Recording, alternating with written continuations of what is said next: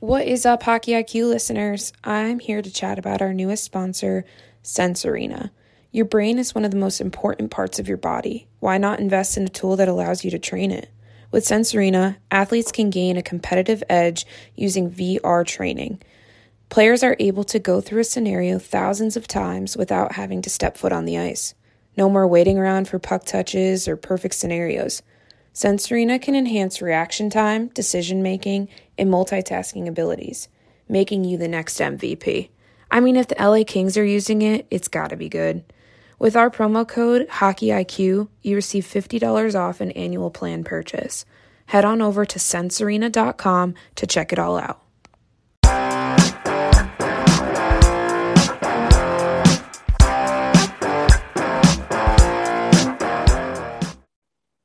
On the Hockey IQ podcast today, we bring on Sean Ferris. Uh, Sean is a bit of a, a, legend in my world. I think he uh, basically hits all of these different elements that are so cool. Uh, working with Evolving Wild, as it used to be, now it's Evolving Hockey. From getting that correct, on the yes. rebrand.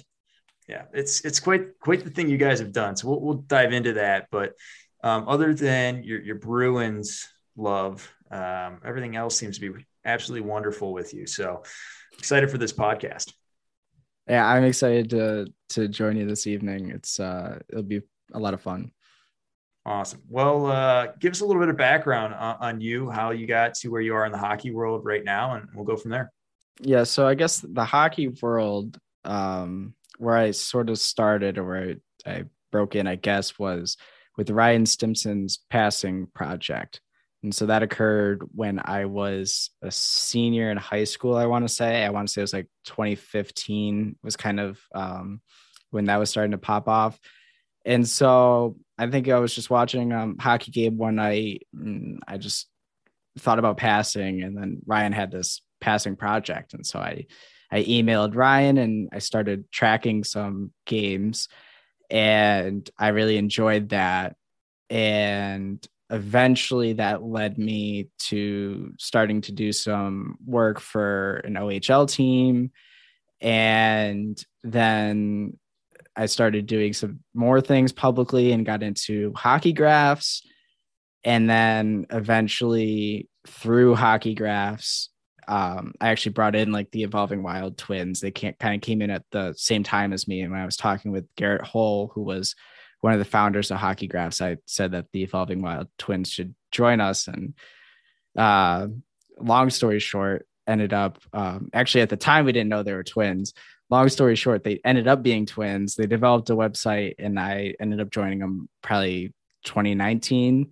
Um, and so that's kind of where I ended up with that. I continued with that OHL thing for uh, my four years of undergrad and now I largely just do the evolving hockey stuff. And I guess within that, I sometimes forget it, but in 2018, I I did work for the Hamilton Bulldogs, and I have an OHL championship to my name, I guess. So that's one interesting thing about me. Oh, so we got a champion in our midst. I, I like it. But um, going back on your start, obviously Ryan is a, a highly influential person in especially the beginning stages of, of this analytics movement you know what was it like working with him and his ideas his thought processes how he um, evolved over the time that you guys worked together? Because uh, obviously that was kind of like the first big thing that i remember seeing out there as someone trying to do like a public sourced uh, data project. Yeah so ryan was definitely a good mentor for me. And what I really enjoyed most about Ryan was that he was a very different thinker and a deep thinker. And a lot of his early writing through the project that he was running was just very, he had a different view on traditional hockey topics. And I found that incredibly interesting and kind of it inspired me as well. The one that I always the one that I remember the most is probably his one on low to high tactics. Ryan wasn't at the time uh, really into sort of the coaching side of things. And the draft was in Buffalo that particular year.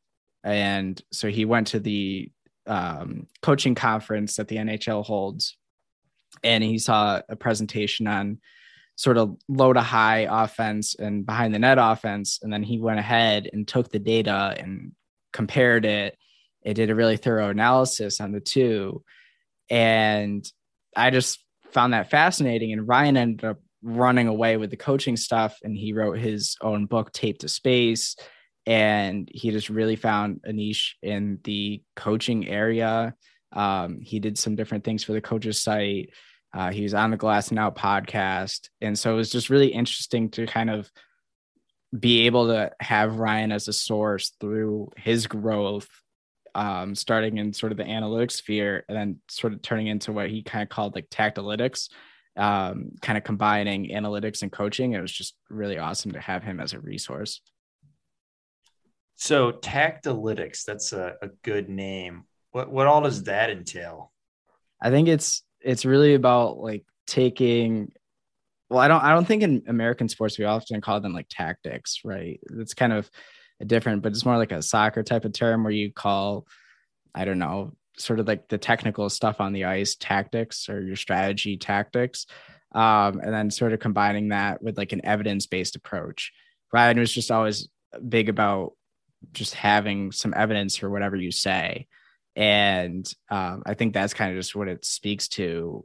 He you know we say he had an example in his book for for as an example of um, he coached a i don't remember if it was like a minor midget team i forget what age level yeah was that it and you know they took a face off and they the way that they set up um, ryan was like why are we setting up like that and you know one of the assistant coaches like told him, well, this is, you know, how we did it back in the day.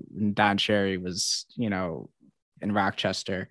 And um, Ryan's just somebody who questions things and he just needs an answer. And, and Ryan has a different view on face-offs and he sort of developed it himself, but he thinks deeply about about just any sort of question. I think that's really what tactalytics is about. I think the key aspect, and, and you can tell me if I'm wrong here, is just like asking the questions in the first place. Like, even if you don't know the answer or don't have the answer quite yet, now you're getting other people thinking about this. And if they're not thinking about it, well, maybe we need to find another person or a new environment to thrive in. Um, and I, I, do some USA hockey coach developing, and like that's my big thing. Like, you don't have to know anything about hockey if you're just asking questions, getting the players thinking, like they become their own best coaches. Oh yeah, absolutely. I think it's just uh, I think even with the analytics thing, and I think coaching is really catching up on this. Like I think coaching is getting super progressive, and and there's progressive people that are kind of coming up on this. I think just it, as a whole, um, North American hockey is really sort of catching up with just like thinking about why we do things. Um, but yeah, it's like it's just asking yourself the questions of is this right? And it might turn out that like the way something's being done is correct, but like you just kind of want to know why. And as you search for the answer, you're one going to come up on different questions to go on to different tangents. And then two, you're just like thinking more deeply and you're just going to understand more than you did before. So it's just a, a, terrific practice, no matter what, to be able to just understand what's going on. Yeah, research is boring like that. That uh, ninety percent of the time, if not more, it's like, oh yeah, that's leading to the result that we've always been doing, and um, you know, passing is important. Like, oh no, duh. But yeah. uh, I'm curious on for you, right? You you've seen all these analytics. You've been involved in this community. What are some ways that you you've seen the game, or if you have some stats off top of your head or a cheat sheet, you know, what are some stats that you see and like, yeah, teams need to be playing this way, or this is an advantageous way to play based on the evidence uh, behind these tactics. So I think early on it was like uh, Eric Tulsky, who now works for the Hurricanes, who I think is just very well known around the hockey world at this point.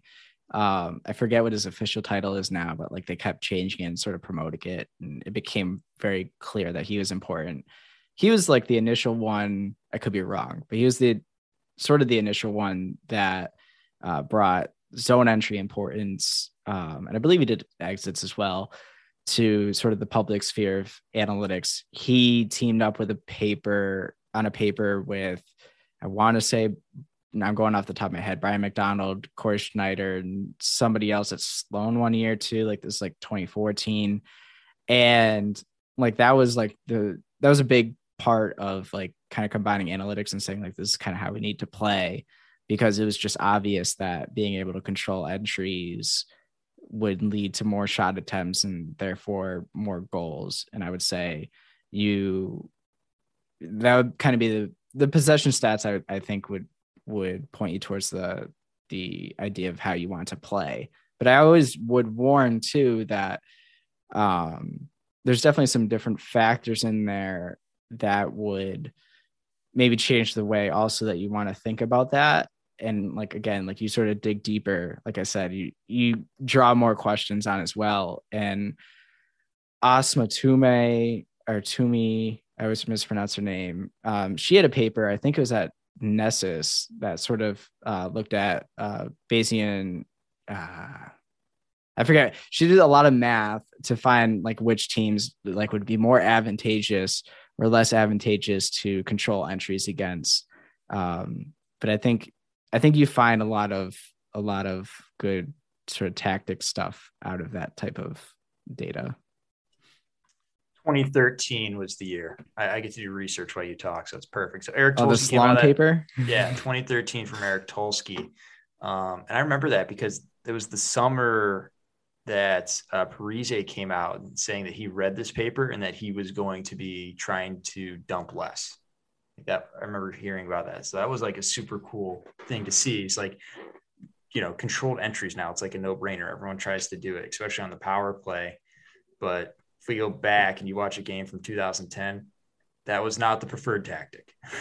Oh yeah, it was. I've. I think during COVID they started showing a lot of replays, and I remember watching a replay of the 2011 Stanley Cup final, and I just almost could not watch it. I could not believe that was like um, some of the best hockey that 2011 had to offer. Like just the change in speed and the change that uh, or the different decisions that players make now. Uh, it's just like crazy to look at. And I would I would bet, and this is probably going to sit in a private um, sort of private area for a while, but I bet you there's something else that sort of you could look at that's a decision, a clear decision. Thing with zone entries, they're clear decisions. You have some piece of context that might determine that that um, decision, but you sort of have the ability to choose whether or not you carry the puck across the blue line. If you're going to get checked early and you're going to give up the puck, then yes, like the best idea is like to dump in the puck. Um, there's probably somewhere out there still that there's a clear decision point that players make that maybe we're not even on, which is like something that doesn't keep me up at night, but it keeps me curious for sure.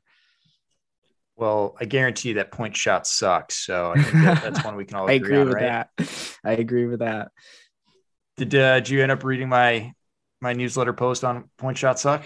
Yes, I think it didn't. Didn't you follow up with with mine as well? I feel like we had a follow up there to three downs. Was that the? No, we did. Yeah, you were the last thing. You're like, oh, I got this cool graph. Like, I'm gonna add it. add it. Yeah, you're right. I did. I did edit that up because it's it's a false kind of a false assumption, and then actually that sort of goes back to one of the Ryan articles that I referenced earlier, where point shots actually produce, generally speaking, less rebounds than other shots. So it's like kind of a false assumption. And I probably accepted that assumption for like years and years, like probably until my early 20s, until like Ryan came out with that. Um, well, every that, every like, coach shots. in their yeah, every coach in their right mind was spewing that for how many years? Like, oh, you get the pucks to the net and crash for rebounds. Like, yeah, yeah. I mean, well, and then you still, at, sort of still do. some teams, yeah, but now you see you know those rates have come down over time. So and now it's it's come to like how do you improve recoveries? How do we take other shots? How do we open up the middle of the ice more? Like those types of things. I don't know. Are those the things that you're watching or like when you watch a game what are you looking for now? Because obviously you come from a different background than most here on, on how you probably even just see the game through a different lens. Yeah i definitely think well so even so I, I think I said this. I don't know if I've said this. I said this somewhere, I think, recently that Andrew Thomas had. Oh no, this is unreleased, something I haven't released yet. Andrew Thomas, who worked for the Wild at one point, who was one of the co-developers of War on Ice, which was one of the original hockey analytics sites, said that in his experience with the Wild, traditionally like hockey people are really focused on like quality of shots and different things like that. And analytics people are more focused on sort of the process to that. And I would say I probably focus on the process of getting to shots more than anything to almost like the points where like I, I kind of not stop paying attention, but like shots just feel different to me. And so I focus like a lot more on like I, I would say like forechecking and how um how teams are defending in the zone. I really like defense, how teams are defending in the zone and like the differences of support, off ice, off puck things. Like I I look like completely like probably away from what everybody else looks at to the point where shots like they just don't they like almost feel like a blip in my in my watching like it, they almost feel like a distraction like i'm very focused on on more the defensive side of the of the game. So you're focused more on the process of how these things come about than the actual event itself. Okay. Um, moving on a little bit, I'm, I'm curious about your time with hockey uh, graphs because that is one very influential website that has produced many people uh, to, that have gone on to influence modern day hockey. Curious what your involvement was uh, to start. So I, I joined back in maybe it was February or March. It was probably March, let's say, like 2017. I had wrote an article before that that sort of like I guess impressed some people, um, which is basically I would like to redo it at some point and sort of do it better. But it's basically under the premise that teams that rely heavily on high quality shots will underperform their expected goals um, and would be less consistent. And um, so I wrote this article, and Garret had invited me in to Hockey Graphs, and I had wrote um, I wrote a handful of articles while I was there. The biggest piece of Hockey Graphs is kind of what goes on behind the scenes, I guess the Slack was really an area for me and I think others as well, where we would we almost had this like little sub Twitter, I guess, if you will. Um, we were able to just kind of interact and learn from each other. And so if people could go back and see some of like the debates on expected goals and um these other like regular like regular uh, I, I'm struggling here these other regression models um and just sort of like the debate on them it was like a huge like learning environment for me more than uh doing any sort of i guess work. Um because it was just really it was a great area for like bringing a lot of of great hockey minds together and just being able to share things. And yeah i mean you talk about the alumni um, it's kind of an impressive list. I don't know where it's at now. It's probably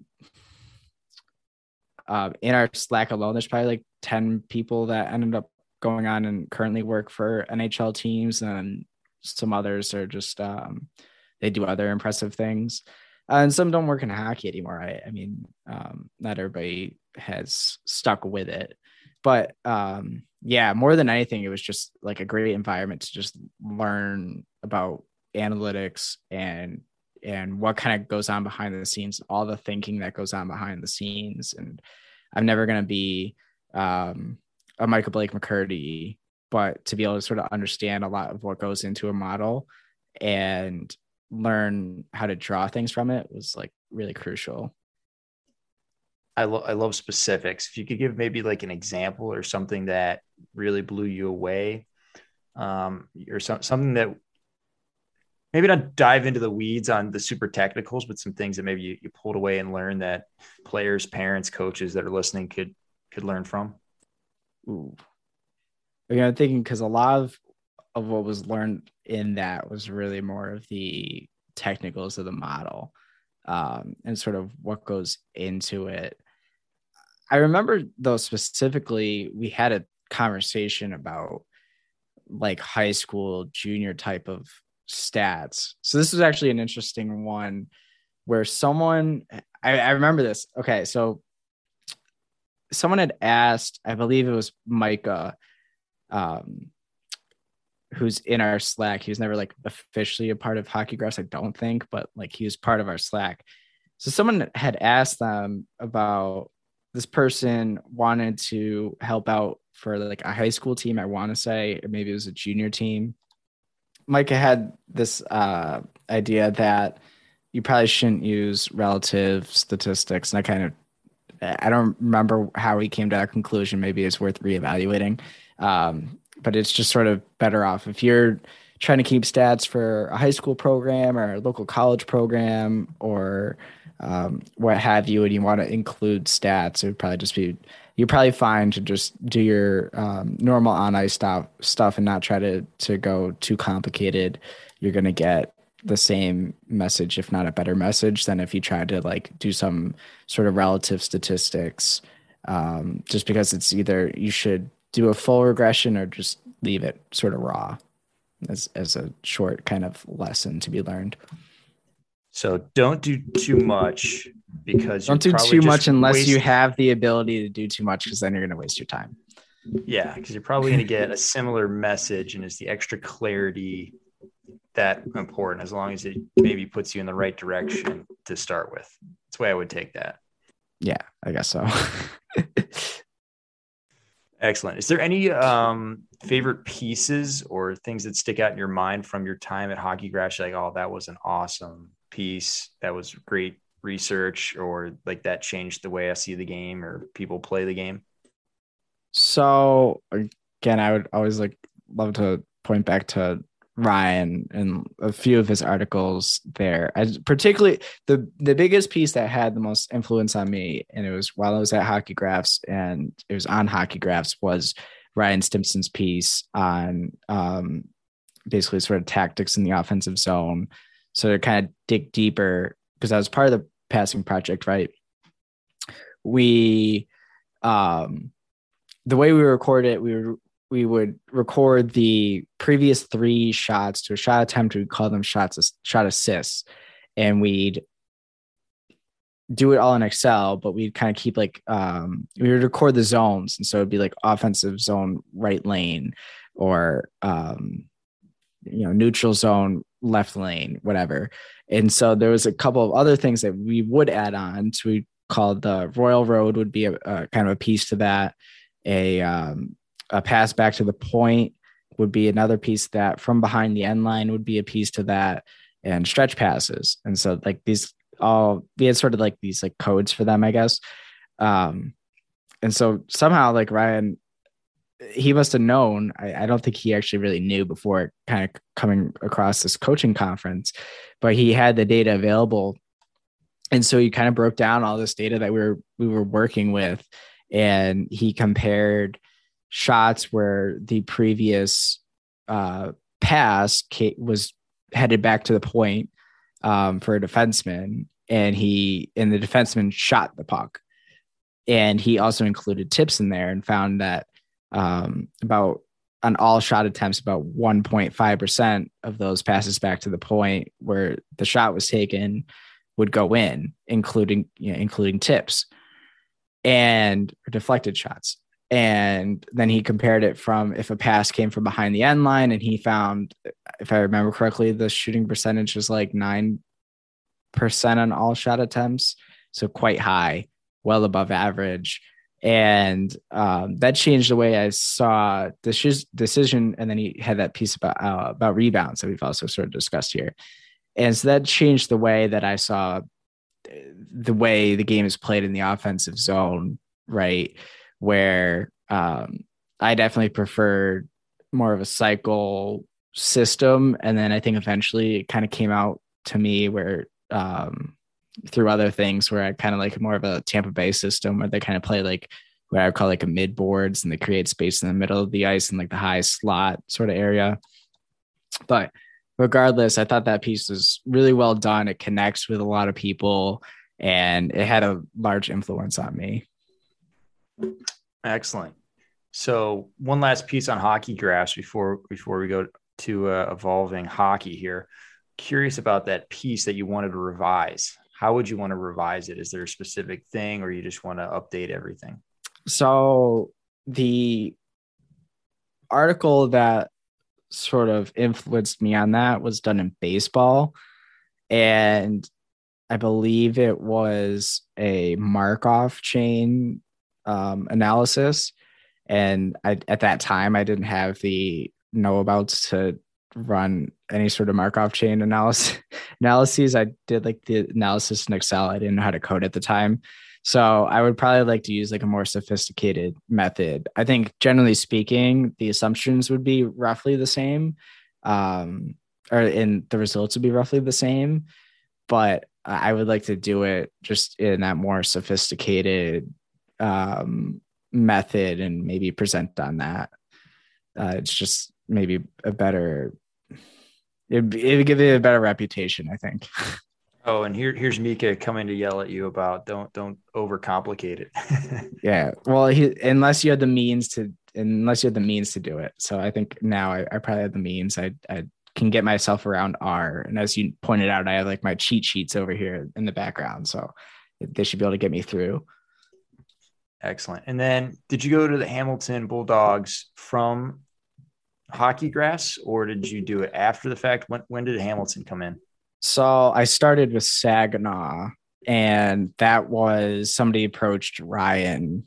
Um, and I was doing the passing project and somebody approached Ryan and said they were, were trying to start like an analytics department and Ryan had recommended me. So I got it through the passing, I got it through the passing project and then eventually that led me to hockey graphs okay so with saginaw when you know they're just starting brand new with that department. What were the things you guys were, were working on? Was it a one-man band or did you have some help? So we had a handful of people. I want to say a handful. I want to say it was four if i remember correctly that we started off with.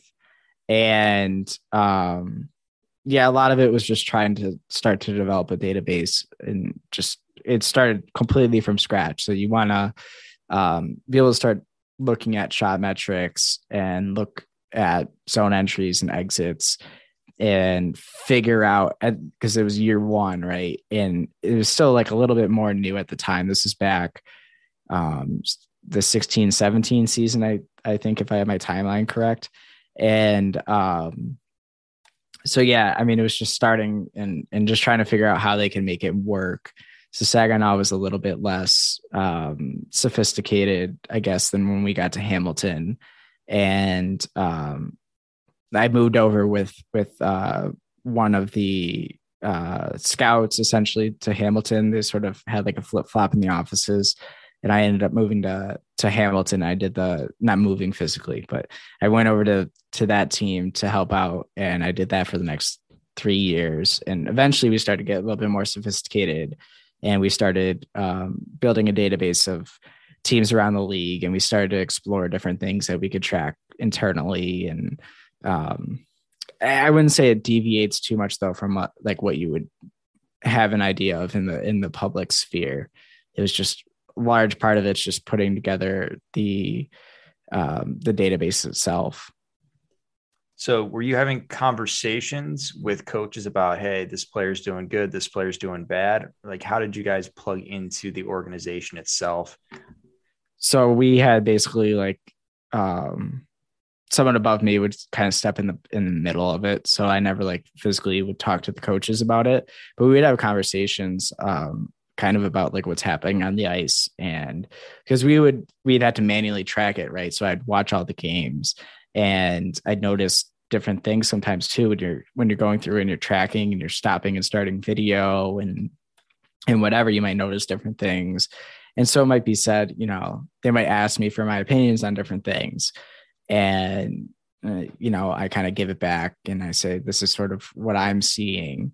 And like i remember specifically like with hamilton eventually after the cup it kind of went downhill right? Because that's kind of just unless you're a major program uh, in the OHL, you usually kind of just make a run and then you're you struggle for a couple years.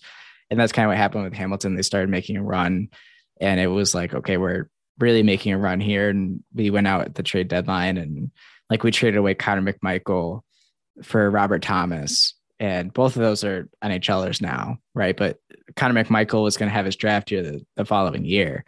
And um, but so we we made some sacrifices to to go ahead and win a championship the first year. And we started relying a lot on point shots as an example. And it wasn't really showing up in our data and I kind of mentioned it, like we're really relying on point shots here. And it was kind of a conversation that we had sort of all had. Um, so I had that with another person who had then had that with the coaching staff. And then we sort of had plugged in some different ways in which we could start sort of looking at the quality of shots because that wasn't something that we were really looking at before. And sort of some ideas of of how we evaluate the decisions that we're making in the offensive zone. So there's conversations that were had and then we also adjusted some of the ways that we track things again specifics i gotta know what, what were some ways that you, you changed into or what were some some of it i don't you saw some of it i don't actually really remember i think well I, I would go with a different one. I would go with a different change that wasn't necessarily around any specific problem point but at a certain point we started talking about and we are having conversations about about the game and we started talking about our entries and being more effective on our entries and uh, knowing how to measure that. And um, this is shortly after ryan had a piece had a piece out on um, passing after an entry and how that can kind of signal some quality.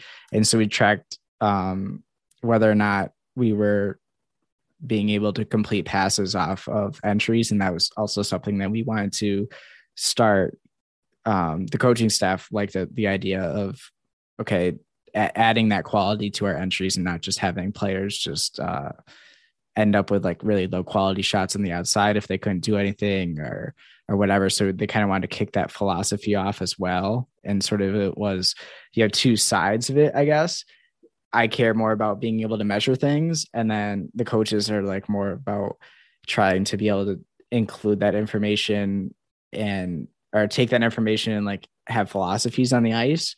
And so we have different ideas, but they all kind of connect. And one of us might have an idea first, and the other the other ones, you know, sometimes I think the coaches the coaches were big on the on the shot quality thing. And initially we we weren't in Saginaw, we were we weren't recording scoring chances. And so um initially in Hamilton, that was like one of the pieces that um John Gruden wanted us to track scoring chances. So that was like a thing that we added in. but Isn't uh, tracking scoring chances really not that great? Shouldn't we be talking about expected goals and things like that? But you don't have the so we we had this on we talked about this on our stat primer on the evolving hockey podcast, and I think scoring chances are fine when you don't have the ability to create a sophisticated model because uh like obviously they are um not all shots are the same and we want to stay away from our point shots right? So it's a way to it's a way to measure like your perimeter shots versus your interior shots it's kind of you need to like tread lightly sometimes to scoring chances and of course, then my rebuttal is we need to have multiple levels at least of scoring chances if we're going to use scoring chances because that at least gets us even closer to uh, an expected goals. But yeah, like it's sometimes all right as long as you know how to use them.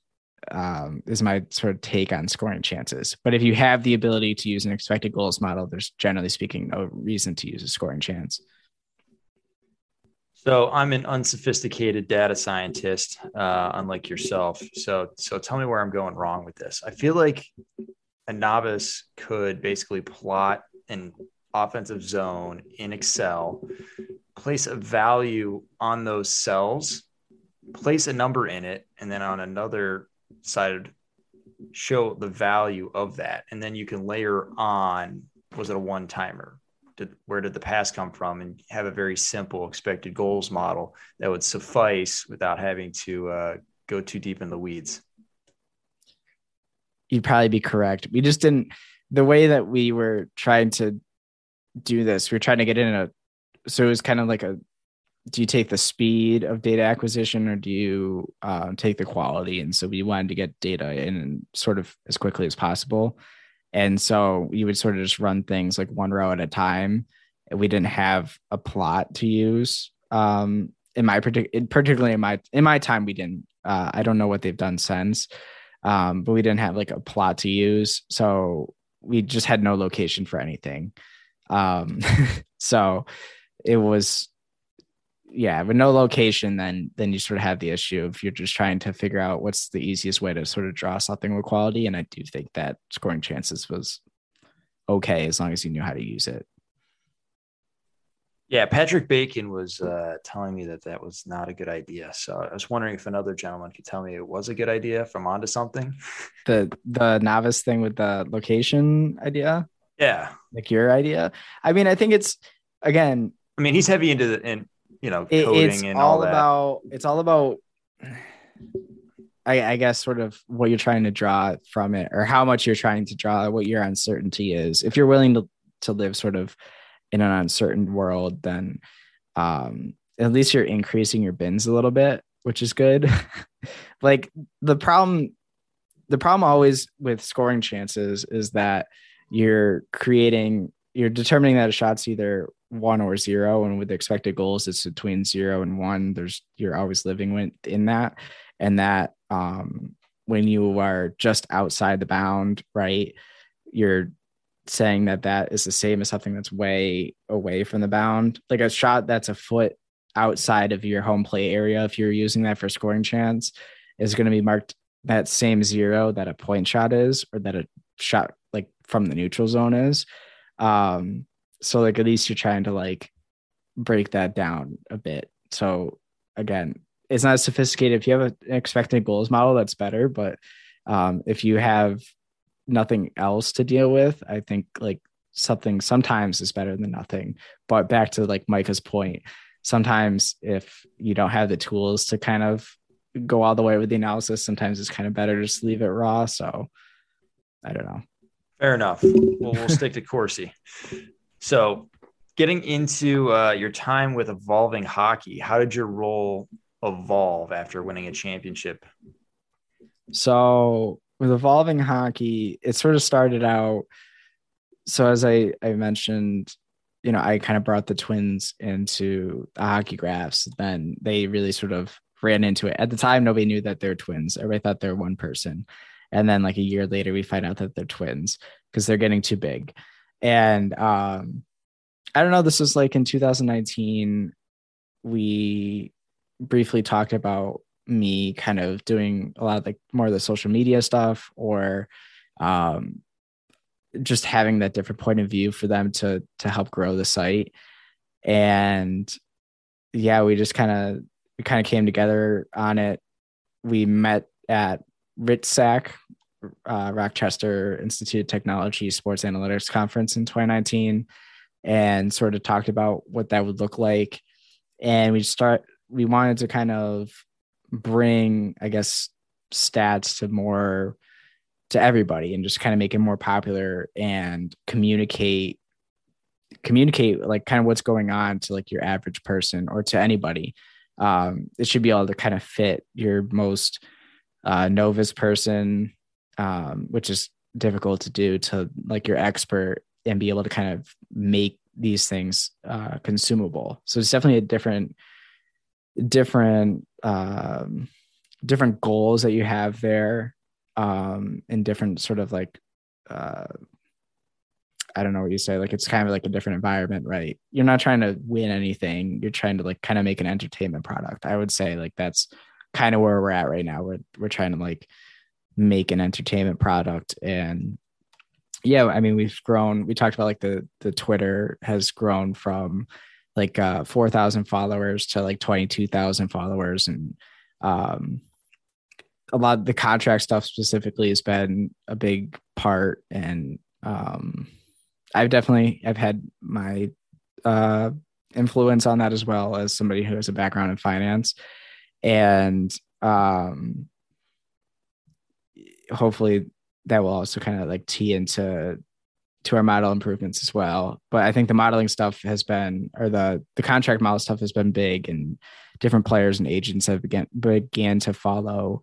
But even like game by game stuff uh, as well, we just sort of been trying to make these things more popular, and I think it's been successful journey so far in these first couple of years.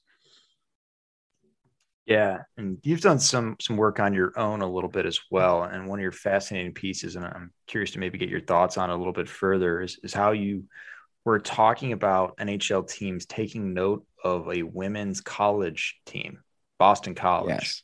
on the power play specifically. So I'd love you to dive into that. So that one was like was the, like the fall of last year. And I thought it was interesting. So I mean, this is off on on my own uh, like personal blog and I found it interesting. I was having actually I went to sleep one night, and before I went to sleep, I tweeted out that um, eventually NHL power plays won't have bumpers anymore, and because everybody's kind of stuck in this one three one world, and I understand it, but I don't like it, and I think we could eventually grow. We've just been here for a few years, and it's time to grow. And but once the box goes away, I, I agree with you. Yeah, we'll see. Well, yeah, we'll see. And um, an NA, a former NHLer had asked me to explain that. He found that very intriguing. And we sort of had a conversation about that and why.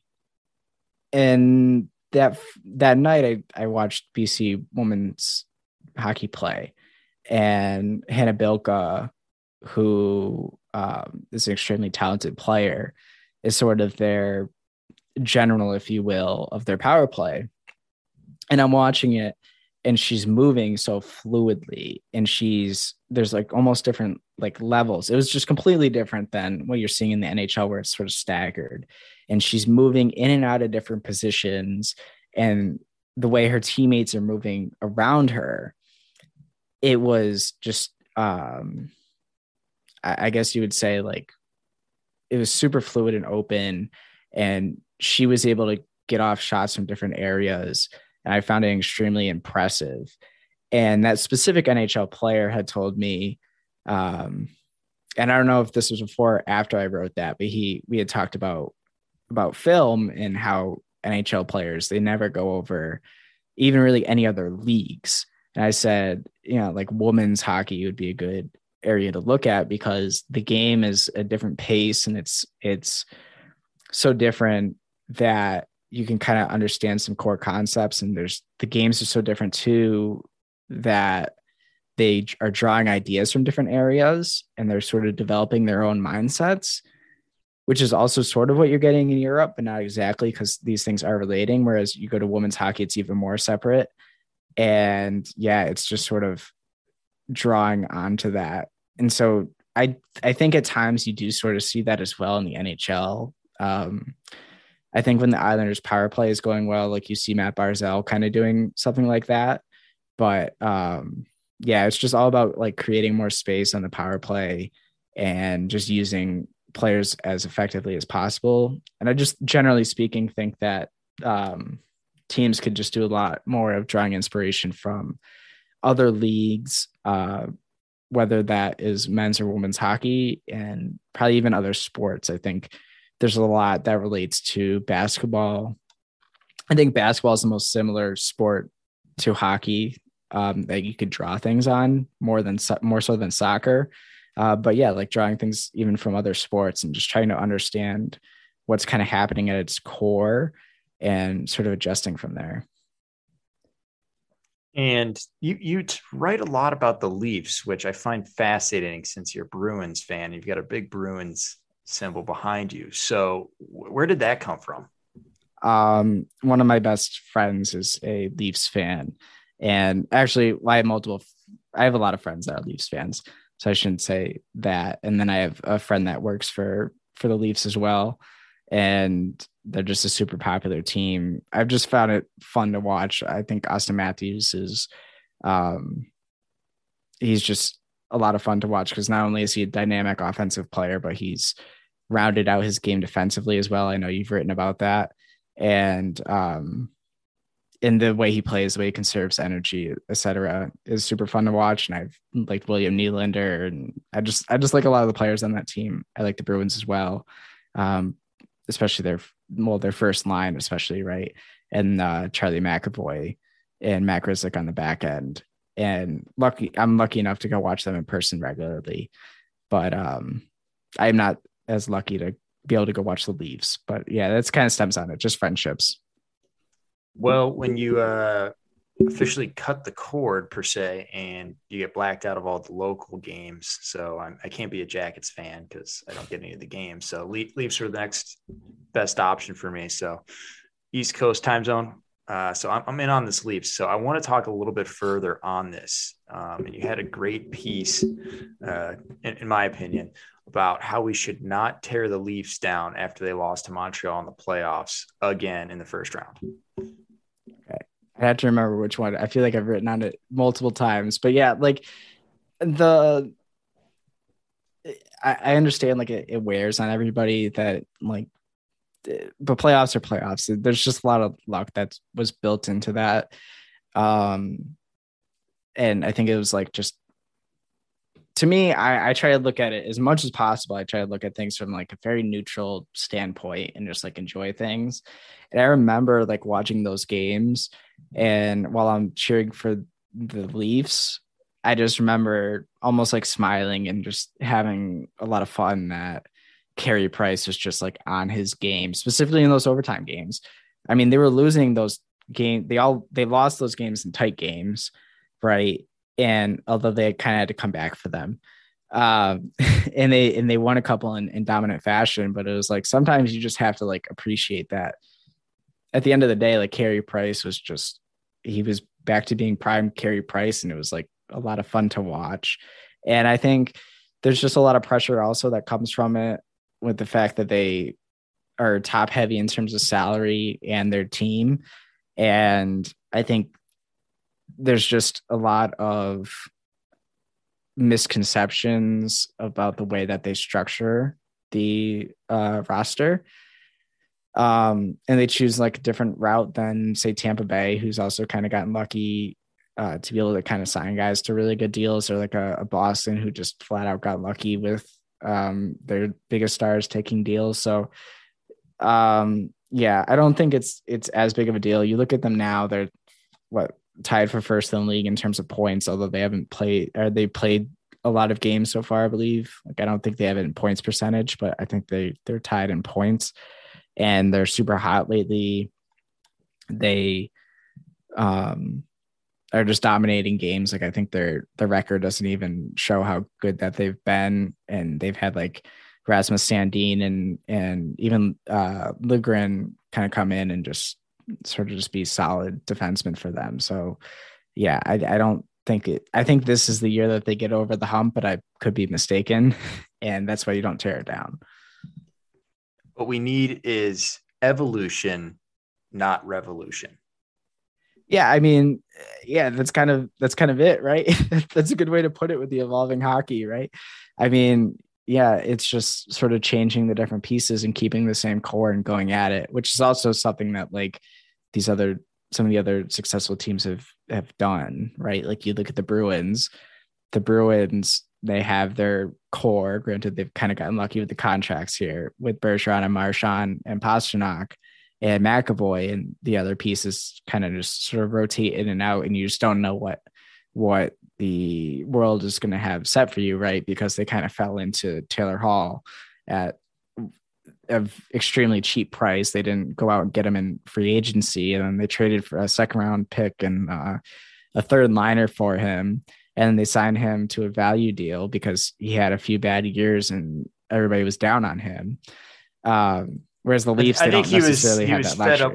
Yeah, I think he was fed up with sucking and constantly losing that he was like, all right, I will take a deal to be in a, a fun work environment.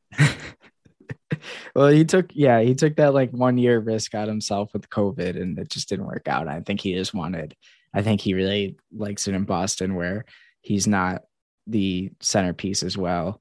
Uh, he gets to play second line and it's good enough for him. And yeah, I, I sort of agree with you there. And it's just also a good environment um, it's just a better yeah it's a better work environment not even necessarily fun playing i think just the bruins leadership is is nice for him I think he just, I think he really appreciates that, and it sort of allows him to grow into a, a leader in his veteran years. So we'll see. I think he's quite happy with this decision. But yeah, I mean, back to the Leafs, I, I think you you have the same pieces, and then you have these like little exterior parts that kind of go in and out. And you look at some of the signings that they made this summer, um, and how they've worked out with Kampf and Kase, And like I think you look at that and you say, well, like now those are key parts of the team Bunting you know these are key parts to the to the team now because they're super cheap and they're playing well. And you know yeah it's just sort of evolutionizing. Awesome. That is what i have for for this evening. Anything else uh, or anything you want to plug? Floor is all yours. Otherwise we'll wrap this up and i want to thank you for coming on.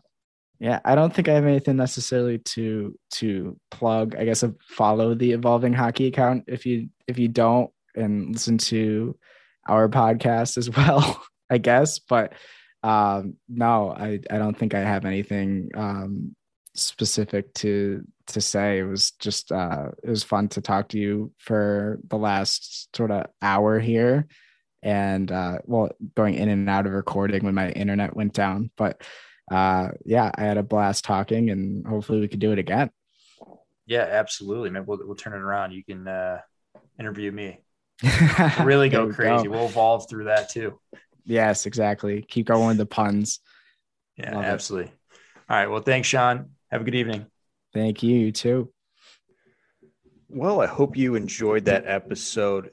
I know I did. So before we let you go, though, we'd like to remind you to please like our podcast, subscribe to it, give us a follow, uh, and share this with all the hockey people in your life. We really appreciate uh, growing this community, this podcast. Um, remember, we also have a newsletter, the Hockey IQ newsletter as well. Really excited to continue to grow this. So please help us grow this further by liking, subscribing, following, and sharing uh, with everyone. So Appreciate you all. Take care.